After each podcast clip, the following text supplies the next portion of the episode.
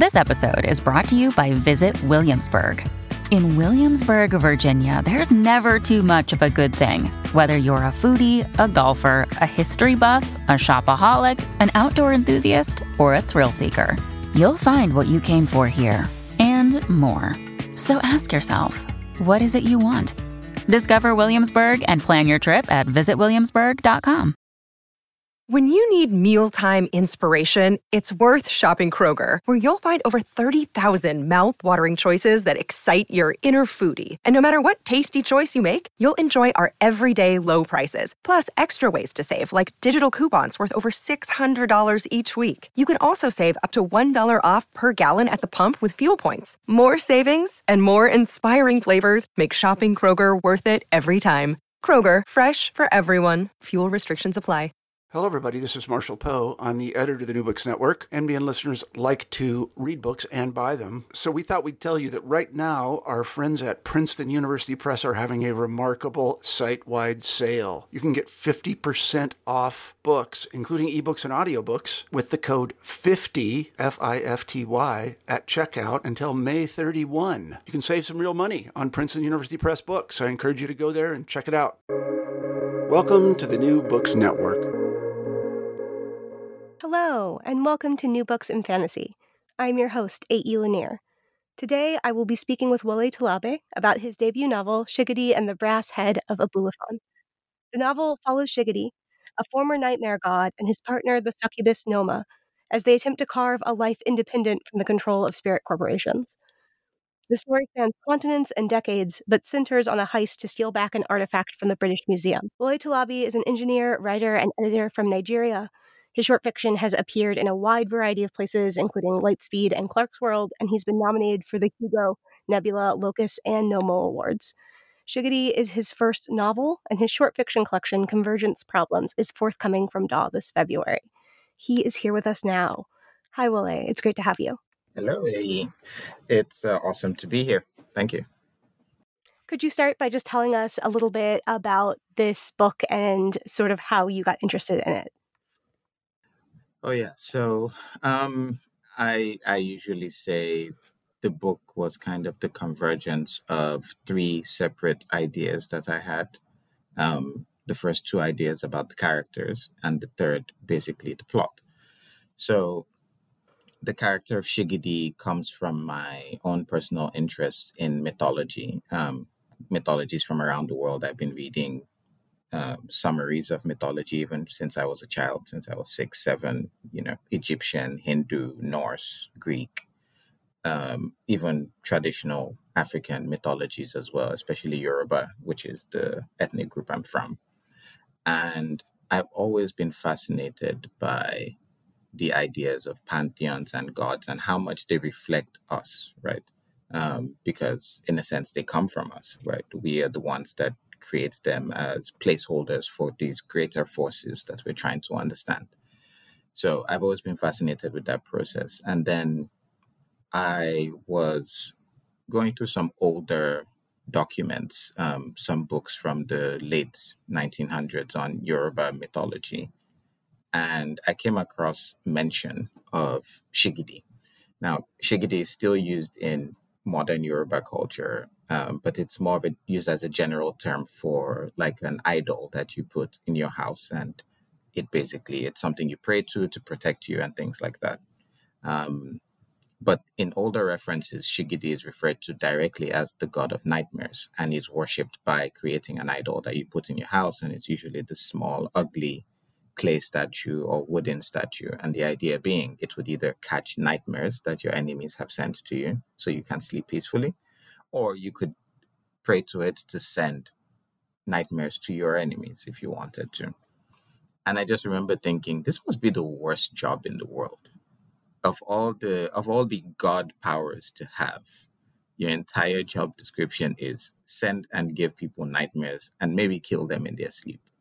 Um, so I kept thinking, what must what must it be like to to be one of those one of those gods. And then thinking of it as a job kind of led to this framing of a corporate entity. What if the pantheon of gods operated like a modern corporation?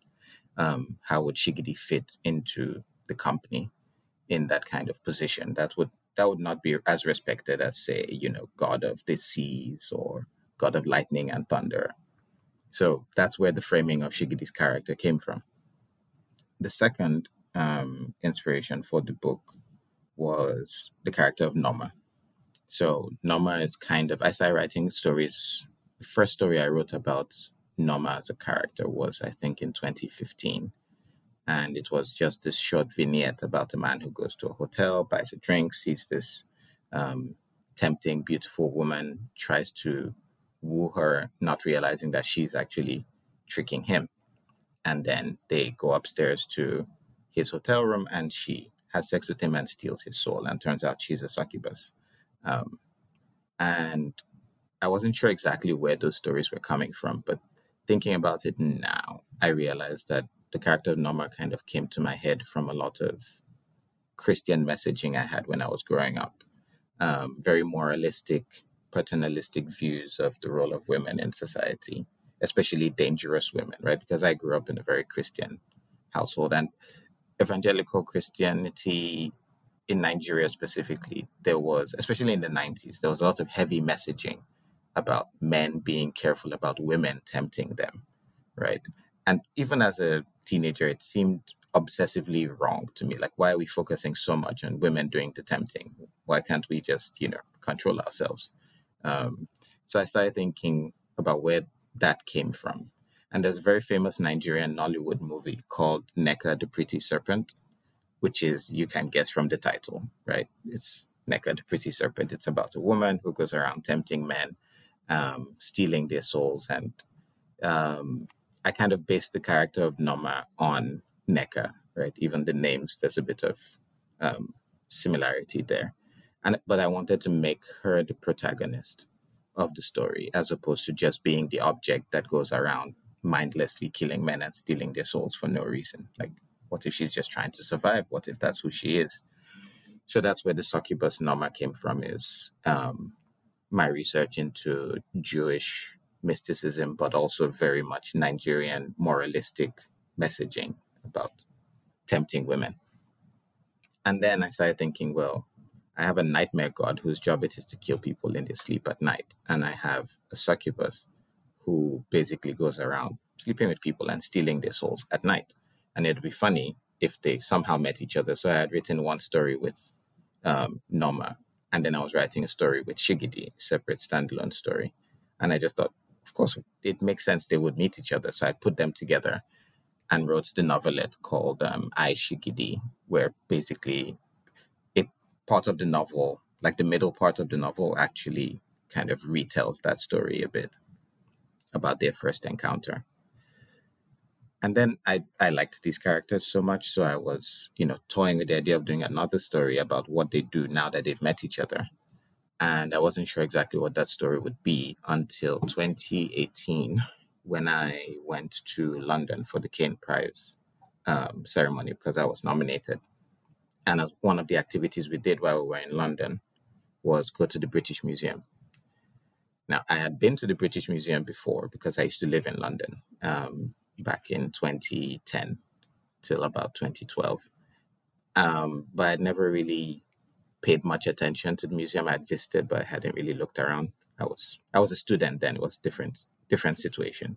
But now going as a working person, a bit more thoughtful, a bit more focused, I felt extremely uncomfortable in the museum, and I was wondering why that was. And eventually, it just came to me: it's because most of the things there don't belong there, or they don't have any moral authority to be there, right? they're not there with the acknowledgement or permission of the cultures and the people to whom those things hold the, great, the greatest value. They were basically, most of them were taken, stolen, um, forcefully looted after many punitive expeditions and um, colonial expressions. So it made me feel extremely uncomfortable. As much as I love museums, I was very uncomfortable being there. And I just had this overwhelming feeling like I, sh- I wish I could just take back some of this stuff with me and go give it back to the people to whom it belongs. And that feeling eventually became the novel. I knew I was going to write a story about going to the British Museum and taking things back. And then eventually I was like, wait, why not just let Nneoma and Shigidi do it? right? Because I already wanted to write a story about them. And so that was the third piece of the puzzle. So it was okay. So I have my next adventure with Nneoma and Shigidi, and they're going to take stuff from the British Museum. But I wanted to also dig deeper into their backgrounds, um, fill out some of their backstory, where they come from, their motivations, um, especially Nneoma's, who, if you read it, you read her at a surface level, it's easy to misinterpret what she is. So I, that's why I think I spent quite a bit of the novel giving her more and more backstory. Um, and yeah, that's basically where the novel came from. Was just those three ideas kind of converging to one point.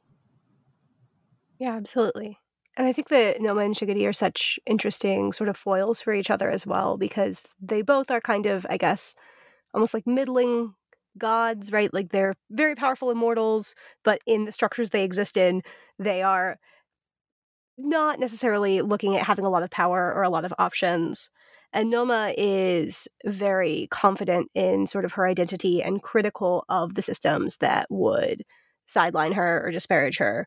Whereas Shigidi has a much more negative relationship to certainly the work he's been doing and the systems he's been in, which have been like exploitative and bad, but also is like very much sort of recentering and reshifting his relationship to power and all of that stuff. And a lot of that happening through his relationship with Nneoma in a way that I think is just so interesting and compelling. Yeah, that's one of the things I wanted to do. I was thinking of, you know, um, for someone that has been for centuries or essentially since they were created, the entire job role was be ugly, give people nightmares.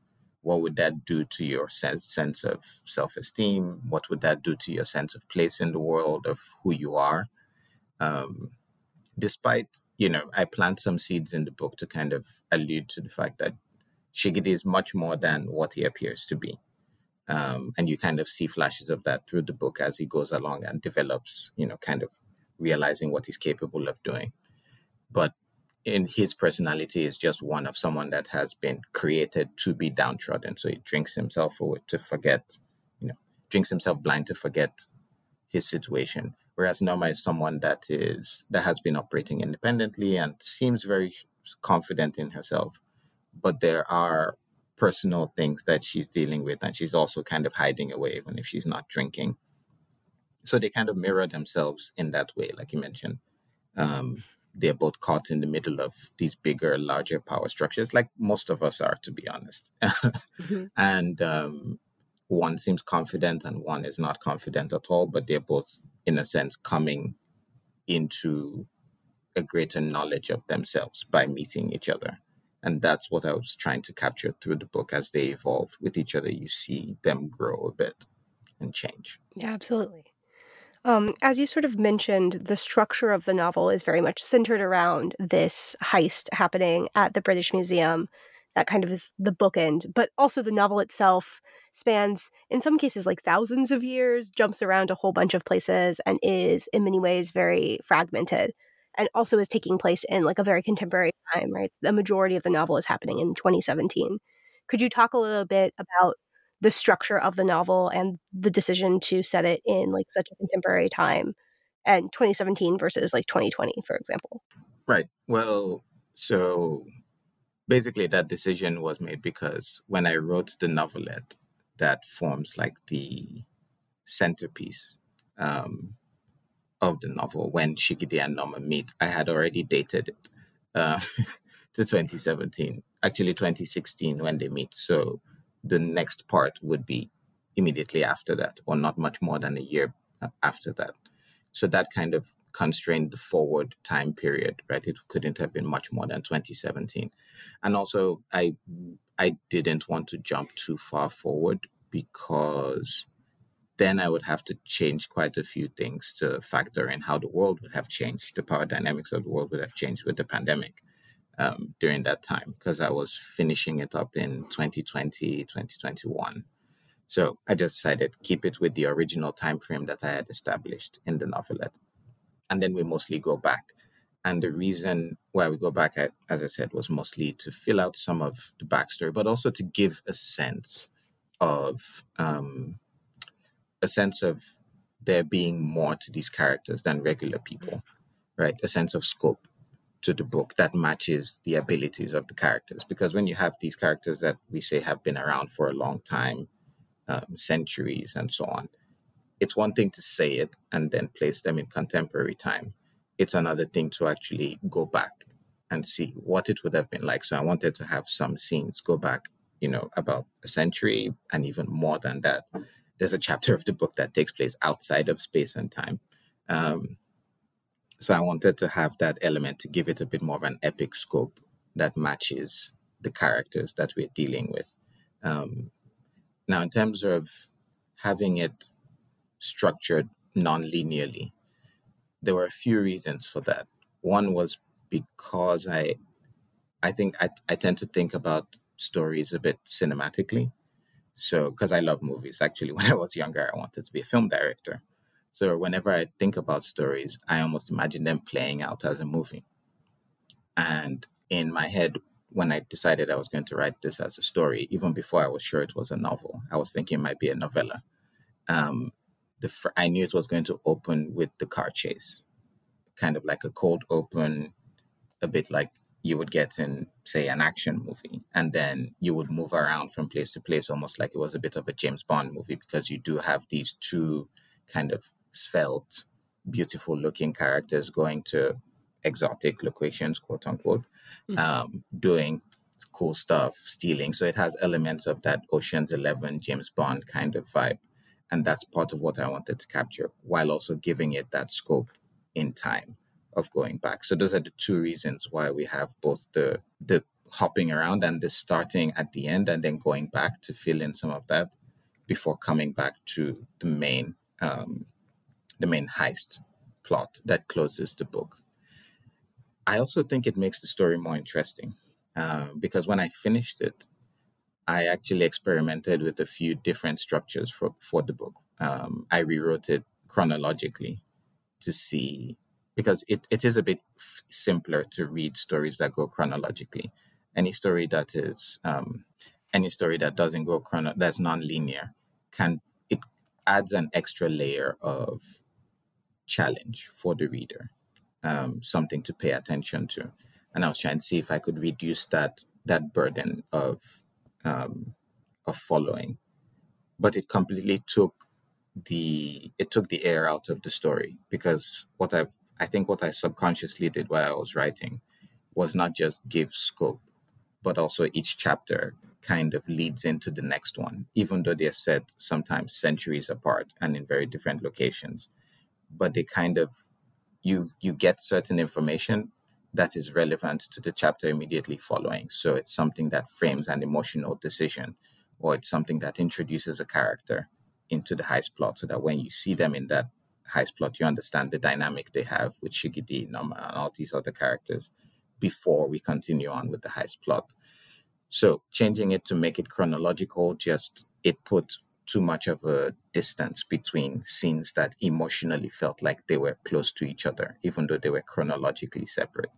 Um, so I just put it back together this way, and I'm really glad most most readers and reviewers have enjoyed it that way, which I guess validates that decision. Not everyone has loved it, um, but I think the vast majority have. Well, and I think that so many heist stories are told out of order, at least a little bit. Um, and oftentimes that's focused on logistics. And I'd love to talk more about the experience of writing a heist novel generally. But this story in particular, I think, is also so concerned with like the interpersonal implications of the heist. It's not just that we want to know the logistics and the magic, although all of that is like cool and definitely important, but also understanding like how these characters come to this moment. Why do they feel the way that they do? What are the stakes for them, both interpersonally and individually, in a way that felt to me very unique and very engaging. So I think that the structure works really well in that way too. I was wondering I was wondering if you could talk a little bit about heist stories and like writing this as a heist. You said that that was very much like the plot idea going in. So what were sort of your thoughts around that as you were constructing this?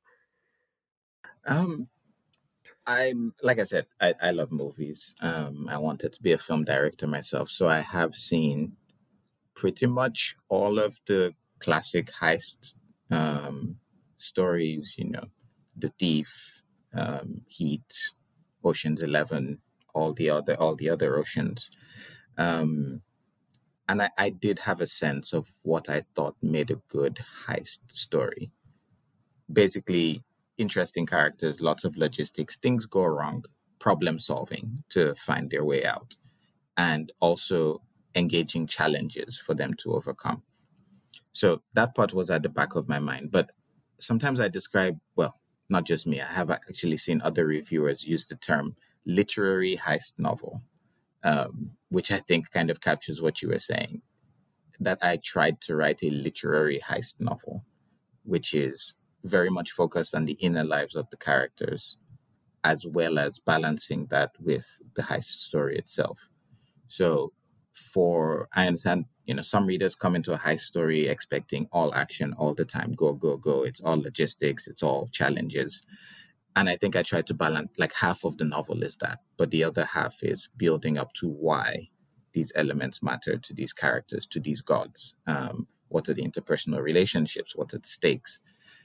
And for me, that's always because as much as I, as much as I love heist novels and movies, especially, a lot of the time when you finish watching or reading them, the main thing you get a sense of is fun, right? Like something fun happened. But it's very rare that someone remembers why the main character was trying to steal the thing, right? What was the emotional core? Um, very few people, you know, I've spoken to years later can tell you what exactly did you know Danny Ocean gain from the first Ocean's Eleven movie? Like, what, what, why, why were they so, why were they working so hard to to try to pull off that heist. Most people don't remember. They just remember, oh, there was the cool Chinese dude that did the thing with the trick, and there was this guy that talked really fast, and I like the way he bantered with Brad Pitt. But why were they doing it? Most people forget.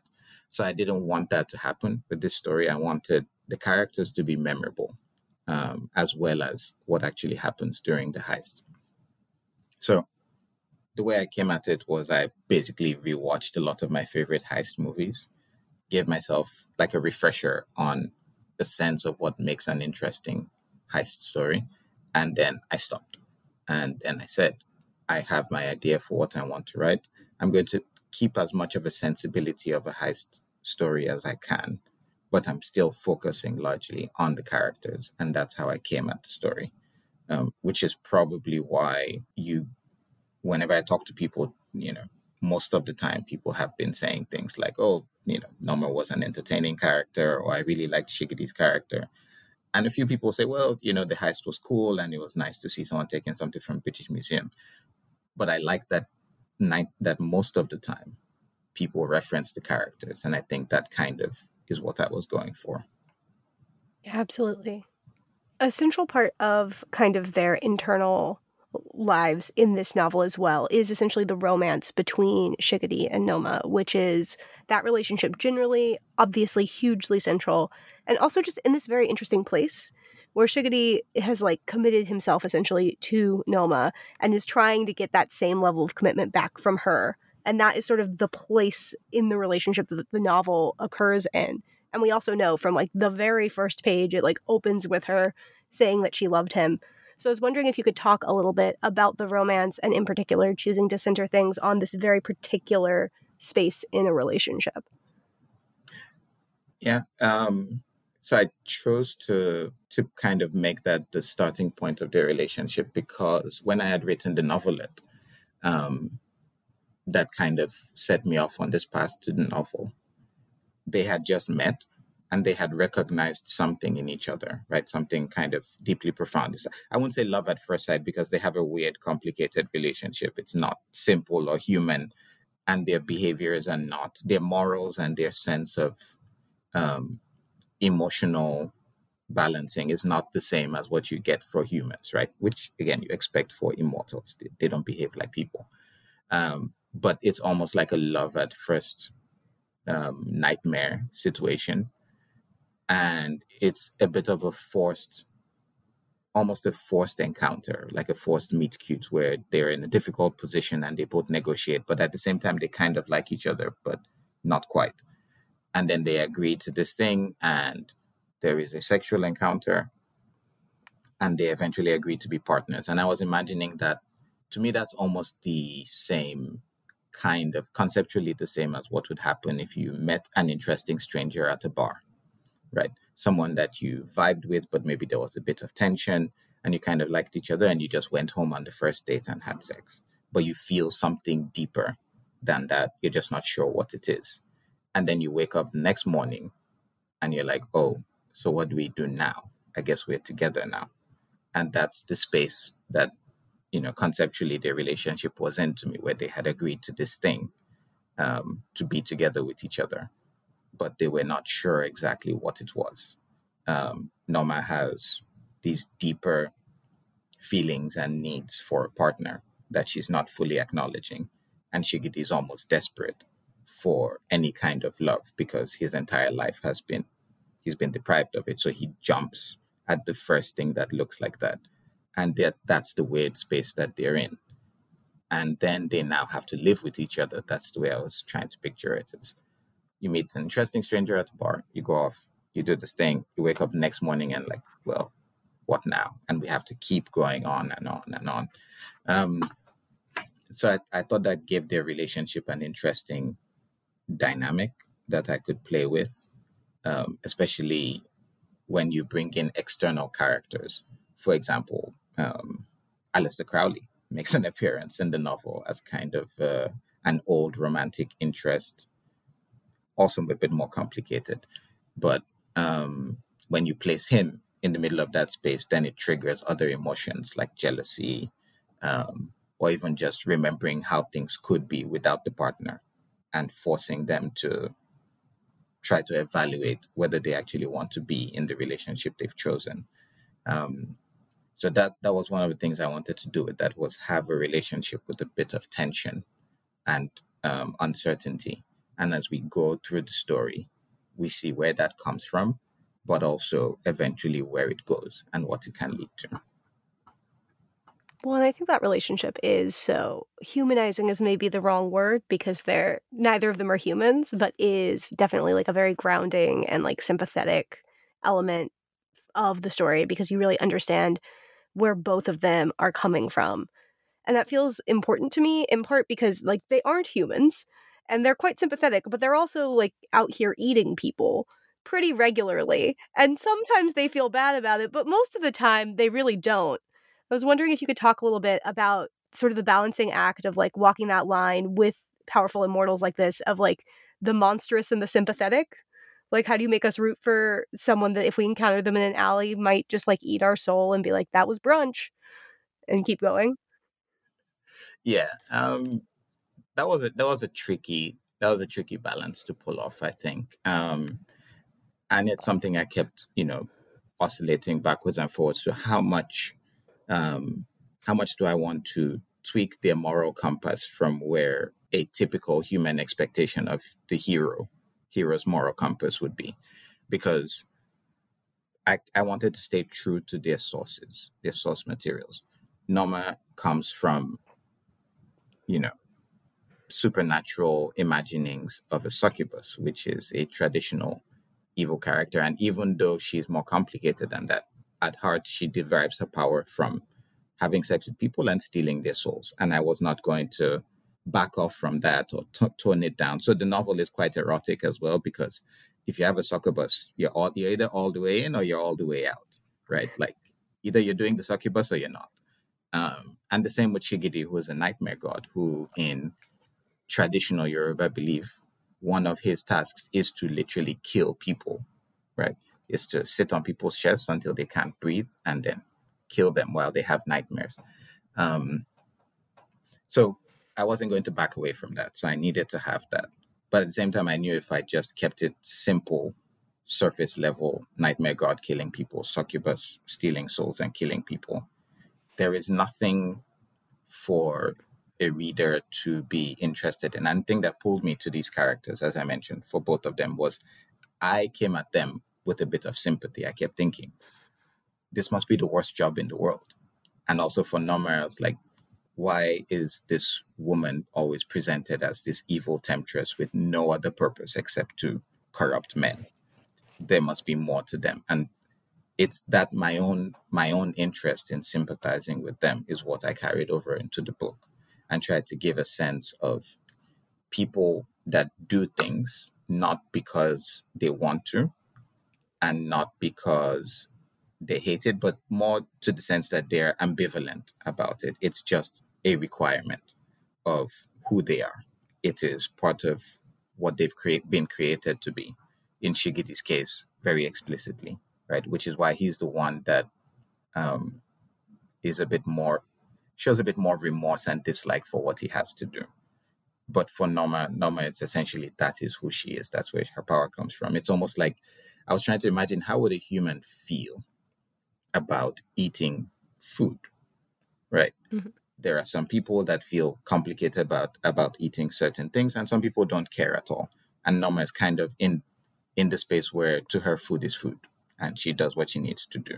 But outside of that, she has a more complex inner life in relationships with people, in the way she thinks about her sister, in the way she thinks about Shigidi, in the way she relates to the other gods. And so I wanted as much of that to come through to give that balance of understanding what they do is something that they approach with a bit of an ambivalent morality, but understanding that once they do those things, they their own um, personal complexities is what, like you mentioned, humanizes them. It's the complexity of their personality as opposed to just what they do. And I've always thought um, especially when it comes to monstrous creatures, right? Shigidi is a is a nightmare god and Nneoma is Succubus, so they're not traditional monsters in that sense, but they are monstrous creatures. And a lot of the time with humans, especially, the reason we like characters that um, when we say we humanize characters, we like that is because they are us, right? All of these creatures and monsters and gods and everything we imagine, all everything we imagine is projected aspects of ourselves. So I wanted to capture that um, that sense of them being us and them being very much like us while still maintaining their divine, unusual, supernatural sensibility and abilities as well. Well, and there's a lot of ways in which their sort of like nature is shaping their decisions, right? Like they have to eat human souls essentially to live. But there's also this novel is very concerned about structures as well. Uh, we've mentioned them a little bit, but the spirit corporations are very important, right? So you have sort of these like mega corporations and the way that they're shaping things and influencing things is really important. And then particularly because Nneoma has been around for so long and has such like a long sense of history and time and point of view we also kind of see the ways in which these corporations have developed and the implication of that and the way that they have sort of like fed on and shaped the life of the gods so i was wondering if you could talk a little bit about the role of capitalism in this novel and like the way that those corporations shape our protagonists experiences absolutely um, very strongly, one of the things I wanted to come across in the book is a kind of exploration of what the natural endpoint of capitalism is. Um, but I wanted to do it in a fun, you know, way, right? Using these gods, and there's lots of fight scenes and adventures, and there's a heist and all of this stuff. But in the background, I wanted to show a bit some of what the natural endpoint of that is, which is exploitation and what that exploitation does to people. And a lot of that is embodied in Shigidi's character arc, but also in some of the other gods that are referenced, some of his friends, what they're forced to do, what happens to them when they don't comply. Because if the only objective of operating any kind of system is to generate profit and using profit, capital generates more capital. You will almost always end up with a situation where a small few accumulate as much capital as possible and use that to keep everybody else subservient to them, generating more profit for themselves indefinitely. Right. So you just have a widening wealth gap. And we see this in many countries generally. Once you become hyper capitalist, you begin to get a widening wealth gap between the rich and the poor. And I wanted to illustrate that in the structure of the Yoruba pantheon, the gods, um, by showing how they had essentially transitioned from a more egalitarian, almost like family run system where the older god allows every other god to do their own thing and they all work together as a group, more of a communitarian approach to switching in their mind because they needed to compete with other global um, religions for faith and belief once you had globalization. So they convert to this more capitalist system, which they think is more effective, but actually is not even working for them. And it's leading to more and more exploitation of the people. And that's one of the things that drives Shigidi to want to leave. It makes him extremely unhappy in his job. Um, and I think even showing some of the gods as well at the higher level and how they interact and all the infighting and petty, um, the petty squabbles that they have and how that influences decisions. That's also a critique of something I've seen in a lot of capitalist discourse where people people say capitalism has all these dangers, but it's still the most efficient way to generate wealth and value and so on um, because people are assumed to be rational actors and things like that. And in reality, the rational actor does not exist, economically speaking, right? Most economics make economists make those assumptions that people are rational actors and they will allocate their capital in the most efficient way. But in reality, and as writers and creative people, we know that's not how humans operate. We are not rational actors. We have many things that we care about that have nothing to do with rationality um, emotions, history, biases, personal prejudices, as personal aspirations that will cause people to act what would seem economically irrationally. And I wanted to illustrate that, which is why I kind of had that big scene with the board meeting with all the Orishas. And you kind of see all these competing emotions and backgrounds and setups for how they've come to be. And they're all having this meeting trying to decide what to do next. And in all that, you see that it's really just a lot of petty personal squabbles at the end of the day, even though they feel like they're operating more efficiently. Um, so, yeah, the natural exploitation and inefficiency of capitalist systems, I think, is one of the things I wanted to, to really highlight with that, but also to place it side by side with global inequality in terms of power structure, not just economic power, but political power in the sense of um, capturing things like one set of gods having less ability to move freely than the other, even though they've made all these trade agreements and you know agreements with other spirit corporations about how they can operate. Yet, if gods from say Europe wanted to go to Asia or Africa, they can come in freely. But if the gods from Africa want to go to the UK, for example, they need to declare themselves, essentially go through like a visa process, mm-hmm. um, which just shows that there is an imbalance as well at the global scale with political power. And at the end of the day, I think I actually mentioned it in the book as a quote. At the end of the day, the ultimate law still remains power.